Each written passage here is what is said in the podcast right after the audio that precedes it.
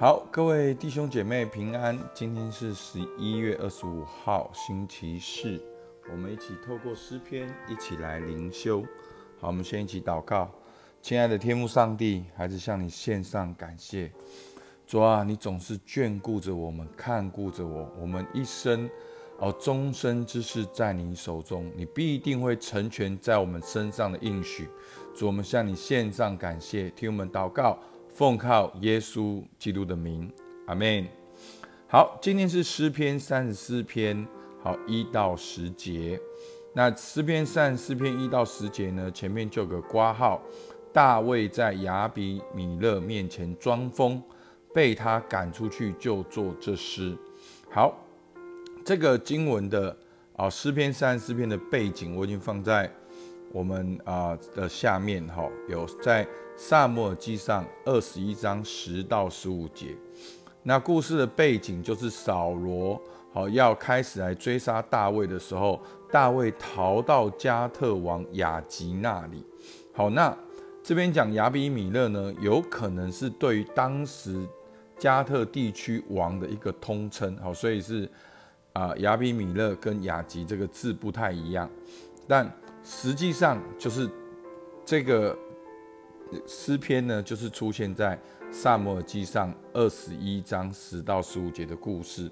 好，所以当大卫逃避扫罗的时候呢，他经逃到加特王那里，然后呢，雅吉呢的臣仆就对雅吉说：“哎，这不是以色列国王大卫吗？”好，其实那个时候大卫并不是真的以色列国王，可是就是。因为大卫的战功非常的明显，所以有人就传唱说，扫罗杀死千千，大卫杀死万万。那也是因为这一句话，这个流传的歌，好，也是间接的让扫罗生了这个嫉妒的心，而大卫的名号就传遍天下。然后呢，所以呢，当时的雅吉的臣仆加特王的臣仆就希望雅吉应该要去杀了大卫，好。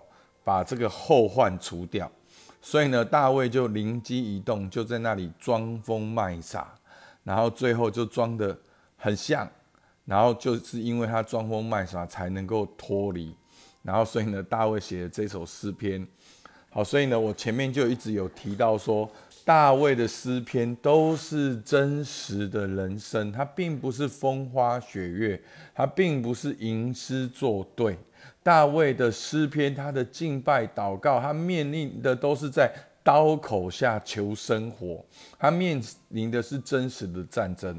好，牧师为什么要强调这个？就是很多时候我们基督徒一直有一个错误的观念，好像你属灵的时候才要读圣经，你有时间、有钱、有闲，然后安稳的时候才要来读圣经。不，圣经的每一字每一句。都是真实的、炼净的，都可以针对我们的生命直接来说话。所以弟兄姐妹，你相信圣经是神的话吗？当你抓住神的话，你的生命就会有改变。好，所以呢，大卫呢被装疯被赶出去的时候呢，做了这首诗一到十节，我念给大家听。我要时时称颂耶和华。赞美他的话必藏在我口中，我的心必因耶和华夸耀。谦卑人听见就要喜乐。你们和我当称耶和华为大，一同高举他的名。我曾寻求耶和华，他就应允我，就我脱离了一切的恐惧。凡仰望他的，便有光荣，他们的脸必不蒙羞。我这困苦人的呼求，耶和华便垂听，救我脱离一切患难。耶和华的使者在敬畏他的人视为安营，搭救他们。你们要尝尝主恩的滋味，便知道他是美善。投靠他的人有福了。耶和华的圣名啊！你们当敬畏他，因敬畏他的一无所缺。少壮狮子还缺食冷饿，但寻求耶和华的，什么好处都不缺。好，那在这边呢，我讲个题外话，真的鼓励大家，好看圣经的时候，其实如果有自己的圣经会很棒，会比较真实。拿着自己的圣经，其实它也像一个纪念物，像是你跟神之间的纪念物。然后你在上面呢，你就能够写你的字。好，那我的立场是这样，每个人观点不一样。好，我会觉得说，不要害怕写圣经，你写完了就再买一本嘛。好，对不对？圣经公会也需要你买圣经啊。好，那我们现在都不读圣经，然后我们甚至很多基督徒连圣经都没有。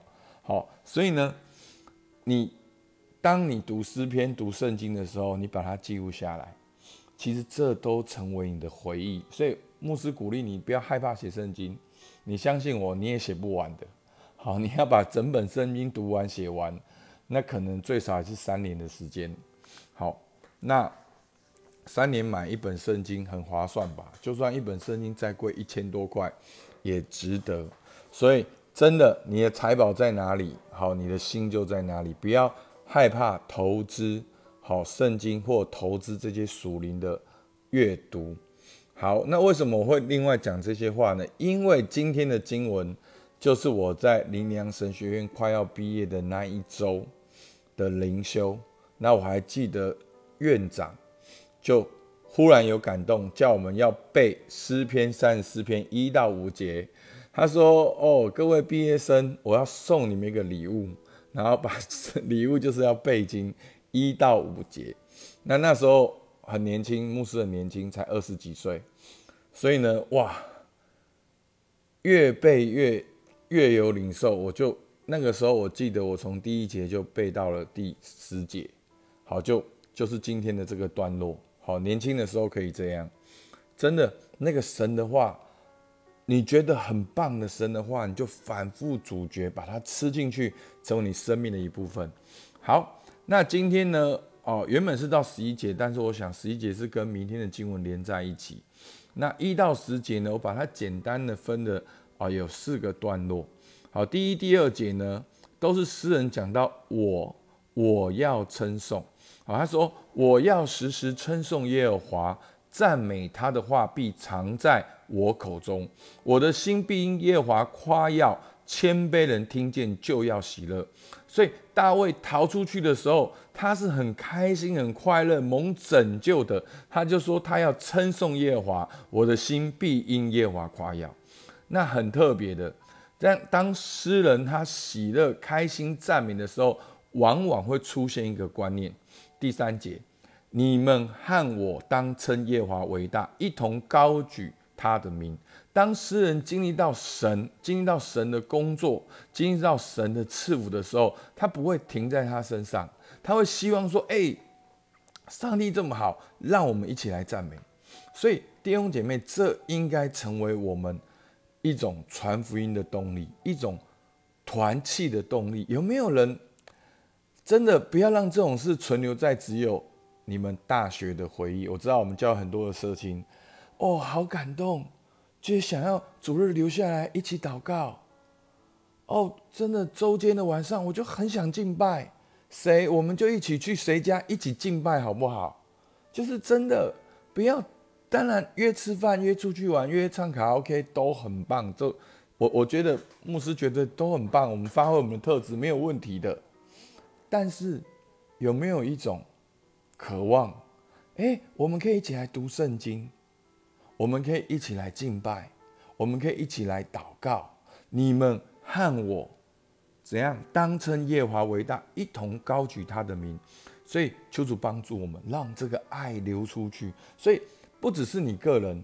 甚至你的团契、你的小组，你不一定是要小组长，你只要想要祷告就可以，你只要想要读经就可以，你只要想要敬拜，你就可以找个人跟你一起祷告、一起敬拜，然后任何的时间就是来称颂耶和华。